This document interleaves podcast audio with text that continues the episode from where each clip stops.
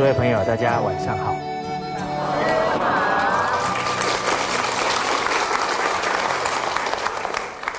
那我们早上讲到出则地里面，提到了如何接待客人，如何打招呼，还有送宾的礼仪啊，也都有提到。那在接待的礼仪当中啊，还有一个礼仪啊，也不容忽视，就是接电话的礼仪。我们看看呢，现在的孩子啊，他会不会接电话？我曾经啊打过电话，刚好是朋友的孩子接的。我说：“你父亲在吗？”他说：“不在。”去哪里？不知道，空，就挂下去了。所以孩子，他假如连接电话都不会啊，除了呢没有公信心之外，把家里的脸怎么样，都丢出去了。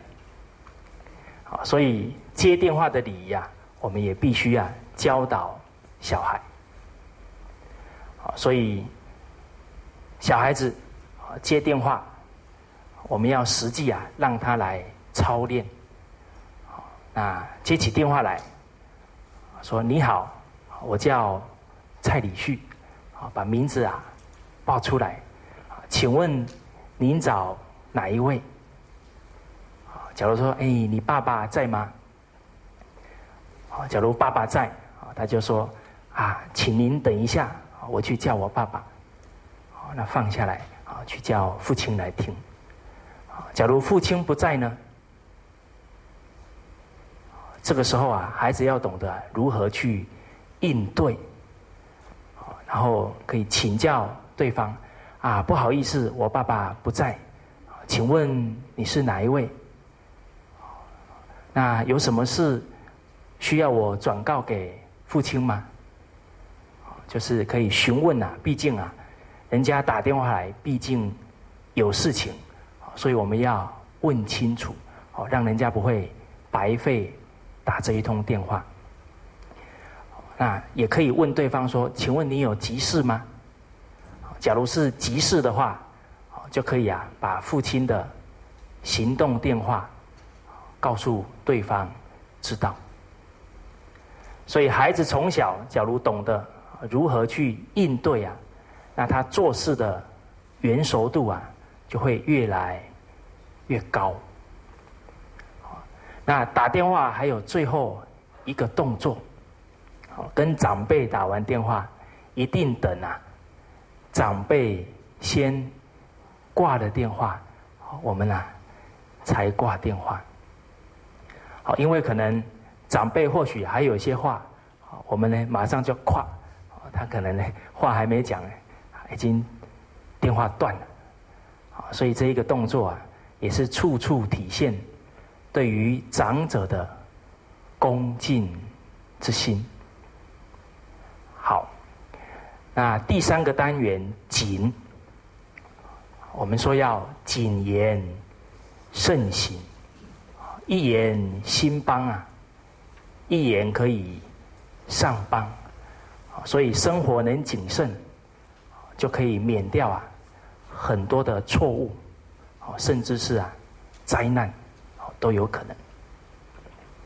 有一个朋友，啊，他呢约了他三位好朋友啊一起吃饭，结果来了两位啊，有一位还没到，他在门口啊边等边说，他说，怎么该来的还没有来？啊，这两位坐在屋内的其中一位朋友呢，就开始犯疙瘩。该来的没有来，那我是不是不该来的？所以这个朋友呢，就有一点不高兴啊，就走了。那他一看，啊，朋友走了，怎么不该走的不该走的走了呢？结果最后剩下一位朋友，那我是该走的了。所以那一晚晚餐啊，谁吃啊？自个吃哈。所以虽然是一个笑话，但是我们一个人呐，对于讲出去的话，也应该啊三思后行，也应该啊提高敏感度。我们出去的话，会不会啊伤害到对方？要有这样的谨慎度。所以俗话也讲啊，面对失意人呐，不可说得意之事，啊，这都是在言语当中啊，处处流露为人设想。好，所以言行要谨慎，而言行的根本啊，在一个人的念头。所以真正会修身的人。在哪里谨慎呢？在起心动念中谨慎。当念头都能谨慎啊，言语行为就不会有太大的偏颇。比方说，我们谨这个部分，就是常常要谨慎啊，不可以啊浪费时间，不可以糟蹋。食物，好，这种奢的念头、贪的念头、懒的念头、不敬的念头啊，一起来，马上就要把它怎么样调伏下去。好，那我们呢，可以归纳紧这一个部分的教诲啊，可以训练一个人啊三方面的能力。好，第一个。自制力，第二个独立生活的能力，第三个做事的能力。好，我们现在小孩啊，缺不缺这三种能力？哎，所以啊，一定是有教啊，才会啊。所以我们之前也提过啊，在汕头有一个孩子，七岁啊。刚好他们老师啊教他们《弟子规》教了一两个月，老师想说啊让他们上来啊发表一下这一段学习的感受跟成长，所以邀来啊他们的父母啊坐在底下听了。这个孩子上来讲的第一句话，他说：“我学的《弟子规》啊，才知道啊，做人啊原来啊要孝顺。”这句话有没有味道？关键字在“原来”啊！我们大人常常都说，他都这么大了，应该知道。这个“应该”啊，有待商榷了。因为中国圣贤的教诲已经断了一两代了，所以很多的孩子行为偏颇啊。我们先不要责怪他，长辈要先反省，到底我们有没有教？而这个教啊，又不是嘴上教哦，而是什么？有没有以身作则才是？这个孩子接着又说：“他说我还没学《弟子规》以前呢，每天都在想啊，如何啊谋害父母。”七岁呀，他的妈妈坐在底下，突然瞠目结舌。他绝对不相信，他的孩子居然会想要啊谋害他们。诸位朋友，我们知不知道孩子在想什么？知不知道孩子每天在做什么？说什么？知不知道？当我们都不知道他在想什么，那怎么教？所以确实啊，教育需要用心，需要耐心呐。我们要多花点时间呐，去了解孩子，去关怀他，才能慢慢让他循规啊，蹈矩。那为什么一个七岁的孩子会想谋害父母？这就是父子啊无亲呐。父子有亲有没有可能这样？那为什么现在父子无亲？原因在哪？父母很努力赚钱，都没有时间陪他。那他跟谁比较亲？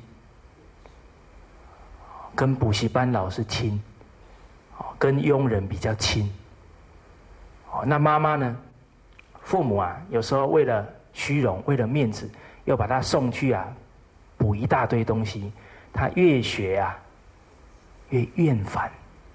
而这样的心境啊，这样的情绪啊，父母有没有察觉？可能没有察觉。所以我们啊，真正啊，要花一点心啊，去了解孩子的心情，孩子的想法。看法才行。那我们一定啊，要把原因找出来啊，才容易呢进一步啊教导孩子。那紧这个部分，现在的孩子啊，自制力不够，所以仅一开始朝起早啊，夜眠迟，老易至，惜此时。就是呢，一个人能够啊，生活有规律，绝对不要啊常常啊睡懒觉。这个也是啊一个自制力。对饮食，勿俭则，食适可，勿过则。啊，所以在饮食方面呢，他也懂得节制。所以都是在训练一个孩子的自制能力。好第二个方面，独立生活的能力，自官服有定位，勿乱顿，自污秽。啊，虽然只是讲了两个东西，啊，衣服帽子要放好，那我们能不能只教衣服跟帽子放好啊？应该教什么？一切物品，甚至于一切时间呐。都应该让它有所规律。所谓动物啊，归原，动的东西啊，应该再放回原处。这一些生活的能力啊，他才懂得如何不把生活搞得乱七八糟。现在啊，听说很多大学生还请佣人。帮他洗洗衣服，帮他打扫家里，花谁的钱啊？花父母的钱去请佣人来打扫。所以确实啊，现在的学生啊，在生活能力方面啊，真的要加强。当他自己都照顾不了自己啊，那他以后在事业。在家业当中有没有办法承担呢？那就很困难了。而我们做父母的，假如不让他多锻炼，把这些事啊都扛在自己肩上，那请问为人父母能扛到什么时候啊？所以现在很多人结完婚生了孩子，交给谁啊？都是爷爷奶奶带的，哦，那到底呢？这个爷爷奶奶什么时候才会清闲呢？我想可能呢，连眼睛闭上了都怎么样，都无法清闲。好，这样的人生啊，好不好？表面上啊，好像我帮了儿子怎么样一把，事实上啊，他当父亲当母亲啊。没有尽责，也没有学到这些本事应尽的本分呢。所以，我们把孩子应该做的工作、应该尽的本分回归给他，他的人生啊才会过得充实，才会过得问心无愧，这样才会啊圆满。好，那第三个能力啊是做事的能力，所以事勿忙，忙多错，勿畏难，勿轻略，是非疑呀，勿轻诺，苟轻诺，进退错。啊，这个都是做事的能力，所以谨这个部分呢，有这几个方面啊，可以提升孩子这些能力。好，那我们接着呢，啊，就经文啊，一句一句啊，来讨论。朝起早，夜眠迟。老易至，惜此时；晨必冠，兼漱口；便尿回，则净手。提到这个时间呐，啊，中国圣者啊是最重视光阴的，最熟悉的话：一寸光阴一寸金，寸金难买寸光阴。说是这样说了，你有这个感觉吗？有没有这个感觉？有。那我们去问问十几岁的孩子，他有没有这个感觉？很困难。所以一个人为什么这么珍惜时间？好，我们看看很多古代留名青史的这些读书人。对时间呐，都非常的珍惜。比方说司马光，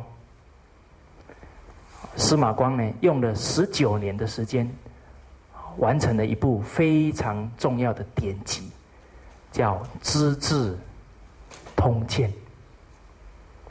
他为了怕自己啊睡太多，所以用木头啊做了一个圆圆形的枕头。好，圆形的枕头睡起来怎么样？只要稍微翻一下，可能就滑下来。所以呢，他只要呢醒过来了啊，已经稍微休息了，他就马上啊再继续工作。所以就是有这样的态度精神啊，所以他全心全意啊完成这一部剧作。那什么样的动力啊，让他宁可少睡觉，也要多做事？啊，诸位朋友，什么动力？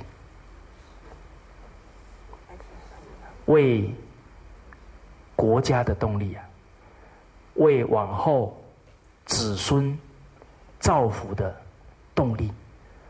因为啊，历史。就像一面镜子一样，只要啊，他们肯熟读这一本《资治通鉴》，相信啊，人生会减少很多不必要的过失。所谓啊，见往能知来，所以就是他有这一份使命啊，才能推动他这样的积极精进。把这一本书做好，所以王阳明先生曾经提到啊，一个人志不立，无无以成事啊。一个人没有立志啊，这一生能不能把事做好？不可能。所以呢，要能珍惜时间呐，首先还要。先立定人生的志向。人生啊很短暂，那我们呢，运用这个短暂的生命啊，要对得起父母啊的养育之恩，要对得起啊兄弟姐妹的照顾。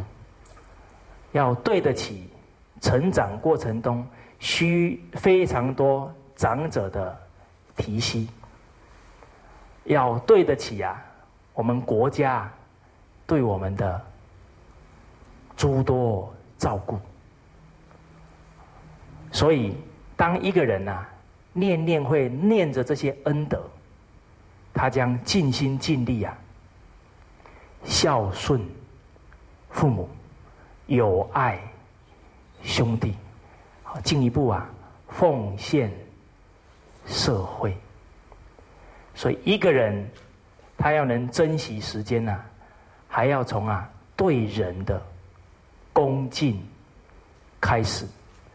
当他对父母、对关怀他的人都能恭敬，他就不愿意啊糟蹋自己，而让这些关爱他的人啊伤心难过了。所以，当一个人他懂得去完成他人生的本分使命，那没有人去推他，他也会啊。快步向前，而人常常会啊忽略光阴啊，就是对时间呐一去不复返的敏感度啊怎么样不够？所以有一位智慧者啊曾经说过，他说一个人从生下来啊。只有一件事没有停过，哪一件事啊？啊，哎，就是呢，从生下来就一直啊，往死亡的大路啊迈进，从没有啊停过。所以，我们刚过完新年了，代表新的一年又来了。那另外一个角度是代表，旧的一年已经过去了。那我们还有多少啊重要的事，该做的事啊还没有做？明代啊有一位画家叫文家，他就曾经啊写到一首诗也是给我们啊期许提醒。他写到啊。明日复明日，明日何其多啊！我生待明日，万事啊成蹉跎了。假如我们只常常想着还有明天，还有明年呢，那这个光阴呢，可能就会在无不知不觉当中啊，就流失掉。这样啊。就太可惜了。我到海口去做了四个多月，突然呢，有一个很深的体会：人生啊，有一个遗憾，就是啊，当你觉得很多事很重要，必须做，一定要去做。但是啊，你却没有能力去做，那个时候你会非常懊悔，非常痛苦。所以，当我们有机会可以推广中国文化，可以利益众人的时候，回过头来一看，自己往后的人生啊，没有好好利用。能力又不足，又帮不上忙，这个时候就怎么样？很难受，就好像明明看到一个人快溺死了，你却怎么样？不会游泳，无法救他。所以，当我们看到我们的孩子，必须要好好教导。而这个时候，我们却没有学问、没有智慧的时候，那将是人生啊很大的遗憾。所以我们不要让人生有这样的遗憾产生，就要赶快啊，积极努力提升自己的什么智慧啊！因为只要有智慧，人生的问题啊，绝对可以迎刃而解。所以现在人生第一要事，不是赚钱啊，而是什么？开智慧啊，增长智慧。没有智慧，你人生就会下错很多抉择。你光是收拾这些错误的抉择啊，就可以耗掉你大半的人生了。所以，生涯规划第一要事啊，是要学习，要成长，要长智慧。那我们来看看，一个人大学毕业以后，是比学生时代用功，还是不用功？很多人是大学毕业。就跟书本怎么样说拜拜了？其实啊，你人生很多的本事啊，是出了社会才是真正要怎么样学习历练的时候。可是我们的态度却是停止学习，难怪人生啊越走怎么样越沉重。为什么这么多事都不如我想象？然后又不知道怎么解决，每天呢，借酒借酒消愁，愁更头，醒过来还是要解决。好，所以人生啊要有所取舍，要赶快呀拿更多的时间来好好啊跟圣贤人学习。好，那我们先有珍惜。时间的态度，啊，进一步啊，也要教导孩子，珍惜时间。有一个家长，刚好孩子呢游手好闲，不爱念书。那这个家长呢，很希望啊，能够呢引导孩子对时间呢有所重视。他就找了一条八寸长的木棍。干什么？啊，找了一条八寸长的木棍，很多小朋友一听说打他，哦，打人用八寸长太恐怖了吧？他父亲啊拿了一个八寸长的木棍，就跟他说：“人生啊，就好像这一条长长的木棍，八寸代表八十岁。”当你二十岁以前呢，你还没有能力啊，帮助家庭，帮助社会，你只能啊接受大家对你的服务，对你的奉献，所以这一段呢，你帮不上什么忙，所以要啊砍掉，就拿着一个斧头啊，把前面两寸怎么样切断，这个动作啊。给他的孩子震了一下，他接着又说：“人六十岁以后啊，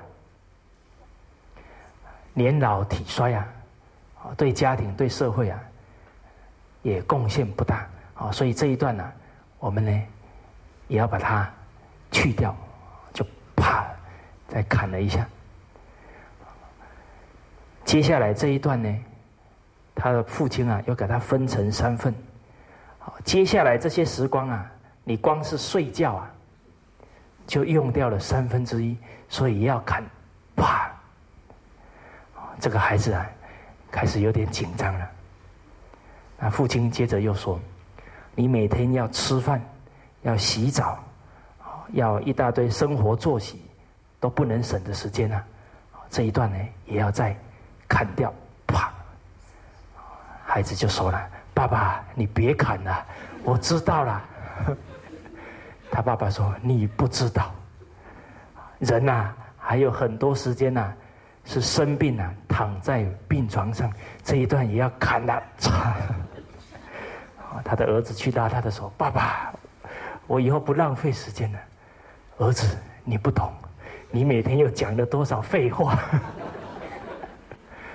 好，所以确实啊，引导孩子要有正确的观念，也需要我们为人家长啊，用许多的善巧方便。因为现在孩子不喜欢呢，听大人说教。啊，所以这些时时间点、时间点啊，哦，我们也要啊，好好去掌握。好，那另外呢，有一位母亲呢，刚好他的孩子啊念小学一年级，啊，早上起来啊，孩子就磨磨蹭蹭，那他妈妈呢一看呢，他必然会迟到。可是啊，也没去制止他，这样做好不好？好不好？先让他承受自己怎么样拖拖拉拉的结果，好，所以他妈妈呢就不去不去制止他，看他拖到什么时候。结果确实啊，他是那个现在小孩子呢，连那个牙刷、牙膏啊，上面都画的很漂亮，对不对？这个刷牙的时候还要玩两下，结果果不其然啊，去上课的时候呢，迟到了，所有的同学都去升旗了，啊，这个妈妈跟着孩子一起到学校去呢，一看，孩子啊，没有去升旗，那因为他们中午啊，有回家休息，好，下午再去。结果这个母亲呐，看儿子回来呢，蹦蹦跳跳，啊，还面带微笑。他想呢，一定是老师啊，没有处罚他，不然怎么一点惭愧的脸都没有？假如你是妈妈怎么办？怎么办啊？好，所以教育哈。这三个字呢，要时时提得起来啊，要胜于死。孩子一开始的错误啊，假如没有修正过来，等他养成习惯，你到时候就要跟他怎么样拔河了，就累了。所以这个母亲啊，就主动打电话给他的班导师、班主任，结果打来。他第一句话就跟班主任说：“老师啊，我儿子今天迟到。”那一位老师就说：“啊，我知道了，没关系，没关系。”这位妈妈说：“怎么可以没关系？”那接着这一位班班主任就说了：“我说没关系呀，是想说呢，你是不是又要来替儿子解释说他为什么？”迟到了，所以你看，从老师的反应啊，就可以看得出来，现在孩子犯错啊，谁在帮他掩饰啊？这是害了他。所以呢，接着这一位母亲啊，就跟老师说：“老师啊，这大有关系呀，你下午啊，一定要狠狠的教训批评他。”结果这个老师就哈哈大笑，他说：“现在还有母亲啊来讨批评教训的，所以啊，溺爱的孩子啊反而会怎么样？害了他。所以这一位小朋友啊，下午回来啊，脸色怎么样？哎，不怎么好看。然后啊，一进门呢，就去啊。”拿他的买的闹钟，这个闹钟终于啊派上 用场了，哇！结果他很紧张，马上调六点半，哦！然后呢，心里比较安，就放在那里。哦，他母亲看了就在那里笑，就赶快跑过来跟他说：“你调六点半啊，待会吃饭就响了。” 孩子想说调六点半，明天可以叫他，好，没想到啊，一天有二十四个小时啊，有两个六点半，所以呢，他母亲这么一讲啊，他才啊恍然大悟，对哦，好，这吃饱饭以后啊，再来调。所以这个母亲啊，并没有骂他，啊，只抓住了这个机会教育点呢。这个孩子从此以后啊，不管他到哪里，他的闹钟都怎么样，带在身上，好，所以就养成了这个好的习惯，就不会迟到，也不会啊赖床了。所以教育孩子啊，我们也要时时啊掌握这些重要的时机点。好，那一个人呐，如何珍惜时间？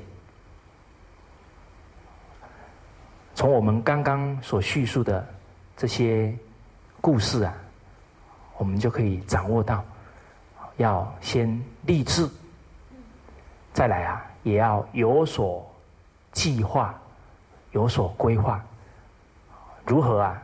哦，把孩子教好啊！我的事业啊，也有短期、中期、长期的目标，这样你才会知道啊，这一步一步啊，如何跨过去，如何运用。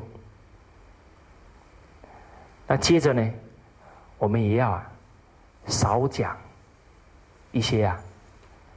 无关紧要的话，你看人一打开话匣子聊多久啊？一个小时，两个小时，那时间很快啊，就流失过去。啊，所以言语啊，话说多啊，不如少，因为可以拿这些时间呐，再好好怎么样学习。而且啊，假如话说的太多啊。又这些话又传出去呀，又有一大堆啊，是是非非，那你啊，人就烦死了。另外呢，也要啊少打烦恼。有一个实验呢，研究的结果是百分之五十啊。的烦恼啊，是烦恼未来；百分之四十的烦恼啊，是烦恼过去。啊，只有百分之十是怎么样？用在啊当下。他们就做了一个实验，就叫所有的人呐，把他现在在烦恼的事啊写下来，啊，然后就放在抽屉。一个礼拜以后啊。他们又来上课，说：“来，你们现在把上个礼拜在烦恼的事啊拿出来一看，百分之九十啊都是不需要烦恼的。”他说：“好，再放回去。”又过了两个礼拜，总共三个礼拜，再拿出来一看，通通怎么样？不需要烦恼。所以中国话有一句成语叫什么？“杞人呐，忧天呐”，就耗掉我们呢很多的时间呐，跟金钱。所以应该要努力的是增长智慧，下对抉择，人生才会少走冤枉路。所以。投入学习的时间呐，绝对啊，不能减少。好，那这这里啊是提到整个我们对于啊珍惜时间的一些观念。那我们接着啊看下一句：陈必冠，兼漱口。便尿回，则净手。这是提到啊一个人的整洁习惯。俗话说的“整洁为强身之本”，你要爱干净，身体才不会有一些病毒或者一些细菌，啊，造成身体的损伤。而当一个人真正爱惜身体啊，其实也在例行孝道。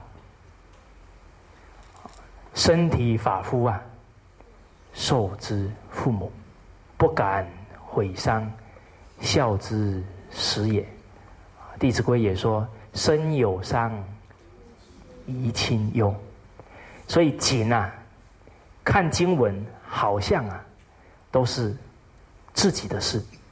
事实上啊，自己跟别人啊，是互相关联的，息息相关。所以，当我们自己身体搞不好，一定会让这些至亲啊，替我们担忧。所以，孔夫子在《论语》里面有提到一句教诲，说到啊，父母为其疾之忧。父母啊，最担忧的，就是孩子的疾病。这个疾啊，我们可以当做生病看，也可以当做啊坏习惯、坏毛病看。所以，爱整洁才不会。身体受伤，然后生活有规律啊，这个也是啊，身体健康的重要因素。再来，当你做事谨慎啊，就不容易啊犯很多过失，这也是啊让父母能够安心放心。所以这个“极”致呢，我们可以广义啊来解释。就是在身体健康，在为人处事当中，都不要啊犯不好的过失，以至于啊让父母啊担忧了。而一个人呐，很爱惜身体，很爱整洁，也是对别人的什么尊重？所谓自重而后人重。当你自己啊重视整洁，穿衣服也穿得很整齐，人家就会敬你啊三分。好，当我们自己蓬头垢面，身上呢又脏脏的，那他人还没跟你相交往，已经对你怎么样？有所轻视，有所轻慢。所以当别人瞧不起我们呢？我们首先啊，不要责怪别人，要先怎么样？先反观自照，看看自自己，是不是在这些礼节当中啊有所缺失？好，陈必冠，兼漱口，这个是把我们的口气啊，能够啊。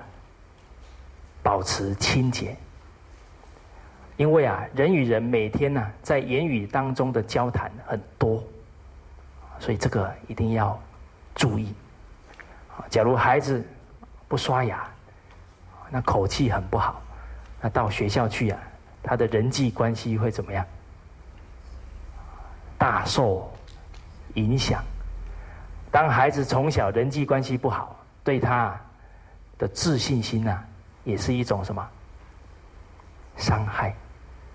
因为我们曾经带过学生呢，是身体都很脏，所有的同学啊都排斥他，所以这个习惯的养成呢，确实啊，也是受到家庭的影响。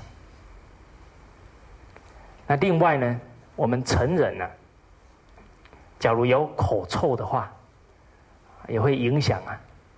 我们的人际关系，那一个人有口臭啊，就是体内的毒素怎么样？太多了，所以呢，都溢出来了。那为什么人的毒素会这么多？跟他吃的东西有关。所谓啊，病从口入的。那其中还跟一个因素很有关系，就是啊，吃宵夜。诸位朋友，常不常吃宵夜？不常哈。吃宵夜的人啊，口臭的比例啊很高。为什么呢？因为啊，他们在晚上十点多、十一点多，甚至于在半夜啊，才吃下这些食物。有的呢，又吃海产，又吃大鱼大肉。好，一吃下去，过了一两个小时呢，他去睡觉了。好，一躺下去，身体所有的功能啊，只有两个器官还在动。哪两个？哦，心脏啊，心脏不跳就麻烦了。好，还要呼吸。啊其他的内脏啊，都会跟你说：“主人呐，我先关门休息一下啊，明天呢再来。”啊，所以胃啊也停止消化，所以这一些食物、这一些肉啊，就在胃里面怎么样？那里发酸、发臭了，因为体内啊在胃里面是胃酸啊，食物很容易坏。而且温度啊，有三十七度，所以这些东西很快啊就会腐败。腐败以后啊，这些毒素啊就会在你的全身循环了。所以吃宵夜确实对身体啊有不好的坏处，这个我们呢也要注意到。下一句，便尿回，则净手，就是上完厕所啊，要先把手啊洗一洗，啊，时时注意到啊手上的清洁啊，因为人吃东西啊，都是啊会跟用手拿有关假如手上有细菌，就容易造成了身体的损害。那除了上完厕所要洗手，还有哪一些时候必须要注意洗手？哦，饭前呢一定要洗手。好，诸位朋友啊，你要多多去观察，因为啊，你讲的越细啊，孩子的警觉性就怎么样，就越高。你不要忽略啊，你这样。一点一点提啊，其实孩子的记忆力啊特别好，都会帮你记住。啊，因为我常常呢跟孩子提醒一些事啊，我自己都忘了，小孩都怎么样，都还会提醒我。啊，常常看到很多大人啊在算钱，算钞票，然后一边翻一边怎么样，手指就舔一下。这个都是不良示范，好 要多注意。好，所以这些生活习惯要注意整洁，才能让身体健康，也可以啊当孩子的好榜样。好，我们接着看下一段经文。好，我们一起把它念一遍。必正，纽必结，袜与履俱紧切，置冠服，有定位，勿乱顿，致污秽。好，冠必正，纽必结，袜与履俱紧切。这个是提到啊一个人的仪容。要端庄。假如今天我在这里演讲，然后呢，前面的扣子呢有两个没有扣，你们看了会怎么样？可能一半的人都走了，连穿衣服都不会穿，还讲什么课？所以啊，古代的人呢很注重仪容，他们时时提醒自己要三正。第一个，帽带要正；第二个，裤带要正；第三个鞋带要正。所以时时都会检查一下帽子有没有戴歪，然后啊，裤子有没有扎好，不然掉下去就麻烦。好，然后呢，这个鞋子啊，也要绑绑好，好不要松松垮垮的，啊，走起路还来发出声音，啊，那人人家看了就会轻慢。那刚好有一次啊，我去上课。时间呢比较紧迫，那在海口啊，有一个交通工具啊叫摩的，你们听过没有？摩的的意思呢，就是 motorcycle 的的啦，低就是像计程车，所以很多都是骑着摩托车啊，在一个客人，我马上呢就叫了一台摩的啊，赶到讲课会场。到了以后啊，我就进去上课，还没迟到。就讲完课呢，我走下来，啊就去厕所。结果一照镜子啊，我的头发是翘起来的，因为一路啊，这个一边坐车呢，风就一直吹啊，所以我在那里讲了两个小时，居然都没人告诉我。哦，后来我出来就跟这些。中心的老师说：“你们怎么都没提醒我一下，害我出糗两个小时。”好，所以我们处处啊要谨慎仪容啊，才不会啊出现这些啊糗事。那在春秋时代啊，有一个大臣啊，叫赵宣子。赵宣子。他是晋国的大臣，刚好那时候晋灵公啊在位。那晋灵公年纪不大，还小，那很不听话，都不知道啊，好好呢爱护人民。所以这个赵李，这个赵宣子啊，他很忠诚，就常常啊直言不讳啊劝他的君主。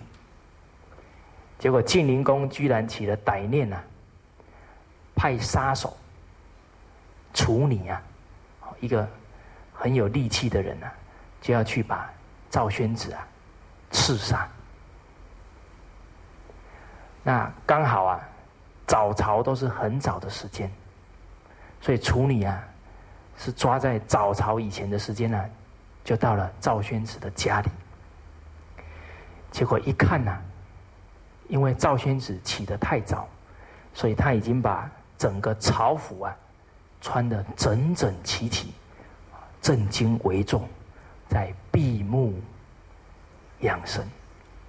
而他这这种仪容啊、威仪啊，处女一看呐，非常的感动。他说啊，这个赵宣子在无人见到的地方啊，都如此恭敬。想必啊，在有人的时候啊，也都已经一定是啊，非常的认真办理国事啊，对人一定都非常的谦逊恭敬才是。所以他说啊，这样的人呢，绝对是国家的栋梁，是人民的主人。我不能杀他，杀了他，我就不忠了。可是因为啊，是晋灵公哦，是国君呐交代他的事，假如他没有做啊，他就不信了，没守信用，所以处女当场啊，就对着那一棵槐树啊，就撞头啊，致敬了。所以从这一个故事啊，我们可以体会到，当一个人仪容端庄。就能赢得他人对他的尊敬，也由于这样的恭敬态度啊，救了自己一条生命。所以这一些生活的细节啊，我们也不可不慎。好，那这一节课我们先上到这边，谢谢。